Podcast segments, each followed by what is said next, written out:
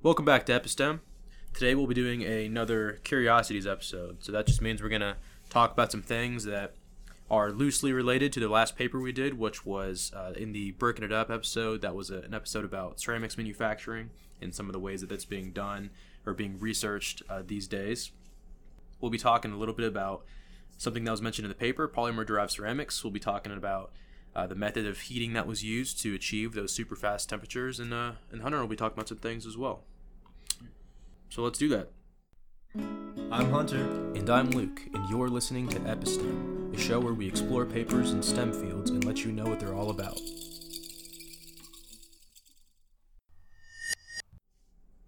So I'm going to get started today by talking about joule heating a little bit, and one of the really interesting ways that it can be used. In the paper that we covered in the last episode, the researchers used carbon strips to heat ceramic discs. And one of the reasons they did this is because these carbon strips are really good at delivering heat quickly and uh, efficiently. Another experiment that's been done uh, using the same type of heating, but instead of using carbon strips, they used carbon nanotubes. So carbon nanotubes are exactly what they sound like. They're very, very small, nano-level structures that are made from carbon in tube shapes, and they're they're known to be very strong and are known to have interesting thermal properties and electrical properties. They're just pretty cool, uh, a pretty cool material in general. So, so joule heating, as a reminder, is basically the exact same thing that a toaster does. It's the idea that you pass electricity through a conductor, and those electrons that's moving through that conductor bounce off the walls of the uh, of whatever you're passing through, the wire or whatever, and that heats it up, and that causes heat to be generated, and that heat is transferred to the thing you're heating up. So like a toaster works this way, an oven works this way, pretty much everything with a heating element works this way. But if you replace those wires with carbon nanotubes, uh, you would expect that they would behave basically the same as metallic wires, where they would heat up with electric current.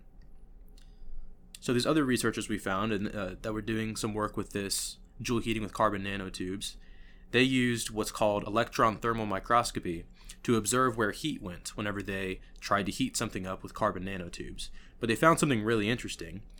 They found that when they applied electric current to these carbon nanotubes, instead of heating up the nanotubes and the nanotubes heat up the substrate that the nanotubes were near, uh, the substrate heated up, but the nanotubes didn't heat up at all. So imagine how strange it would be if you were toasting something and your toast was burned, but your toaster was still cold.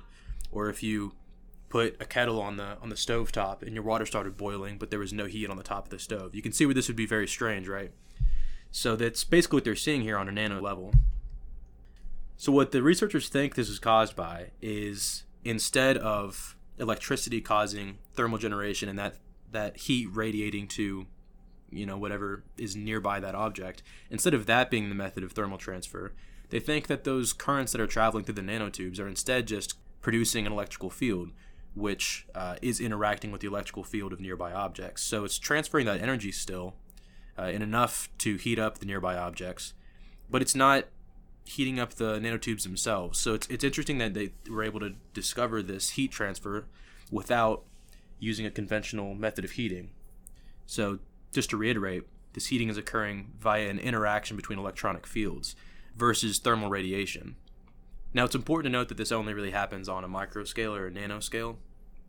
They don't really see the same effect uh, in other scenarios. So that's one of the things they're currently researching, is what other materials can we do this with, and how scalable is this, and uh, just properties in that sense. One of the possible applications of this would be in microelectronics or computer microprocessors. Uh, these components could have an integrated heat management system with these carbon nanotubes built into them. So if you wanted to improve heat management for a processor, like for a computer chip, Uh, it could enable them to run much faster. That's kind of the limiting factor for a lot of computer chips, is uh, they can't run faster because they get too hot and you can't move the heat away from the processor fast enough to keep up. So having this new method of heat management would could be a game changer for processors and microelectronics. Along with heat management, as Luke was talking about, the ceramics in microprocessors and in other systems in electronics is actually used as an insulator. With an electrical engineering related background, I've used semiconductors a lot in the past, but I've always wondered why ceramics have, are used in semiconductors, resistors, and other components within an electric system. For those that don't know what semiconductors are, they're what make most modern technologies possible. They're small devices that allow for control of electrons within them.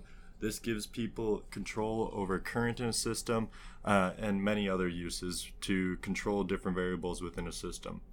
The answer to the ceramic problem is fairly simple. Ceramics resist the flow of current, and they do this by holding their atoms really tightly together, which doesn't allow for free electrons to move.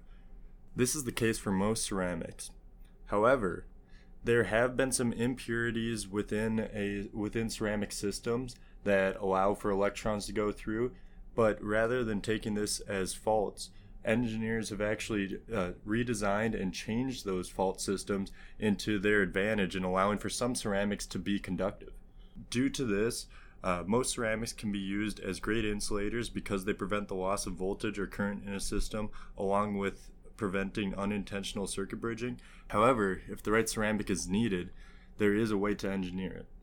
So if you had a ceramic that was designed to be a good electrical conductor, it would already be a good thermal insulator. So you could kind of you could combine these two characteristics that oftentimes, you know, either they're both good insulators or they're both good conductors. You could have a you could have a thermally insulated, electrically conductive material, which is kind of a cool thought.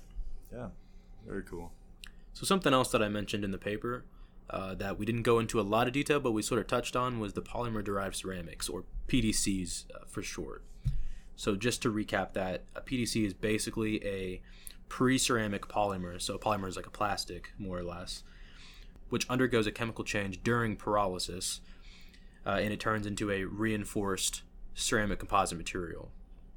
So pyrolysis is basically a decomposition via extreme temperature. Usually it's in an oxygen-free or what's known as an inert environment. During this process, uh, hydrocarbons and water exit the material, and they leave mostly silicon-based compounds behind. So most of these polymer-derived ceramics are silicon-based as a result of that. And as mentioned in the episode, what's interesting about them is their use in additive manufacturing. So the difference here is that you're manufacturing with a filament that's eventually being you know, melted or cured into a final product. The difference between these filaments is that they add compounds to the filament that cure under U V light. So you have your pre-ceramic material, it's printed, cured with U V light, and then it's pyrolyzed and experiences uh, uniform shrinkage throughout it. So you can get these really interesting dimensional characteristics. One of the applications of this type of manufacturing is you can get really interesting shapes that could be used in Uh, the aerospace industry in propulsion components, or just polymer-derived ceramics in general can be used as heat shields in the aerospace industry for those all those properties we mentioned in the previous episode about their thermal resistivity and and their resistance to to shrinkage or property changes in extreme temperatures. So you have the ceramic for all of these reasons we've just mentioned, but then you have the added benefit of these polymers, which are typically in the form of fibers, which give the material an enhanced structure, uh, uniformity, and density, and all those good things. Speaking of uniformity, let's move on to talking about glass. Glass and glass ceramics have been known to be used all throughout history and have been commonly used in many ancient civilizations. One of our listeners, Aprova Kalaskar, brought up an interesting fact about glass. That is that glass is neither a liquid or a solid, and that it flows, leading to buildups of glass at the bottom of windows. Looking more into this, it turns out glass is an amorphous solid. This means that it has properties of both solids and liquids.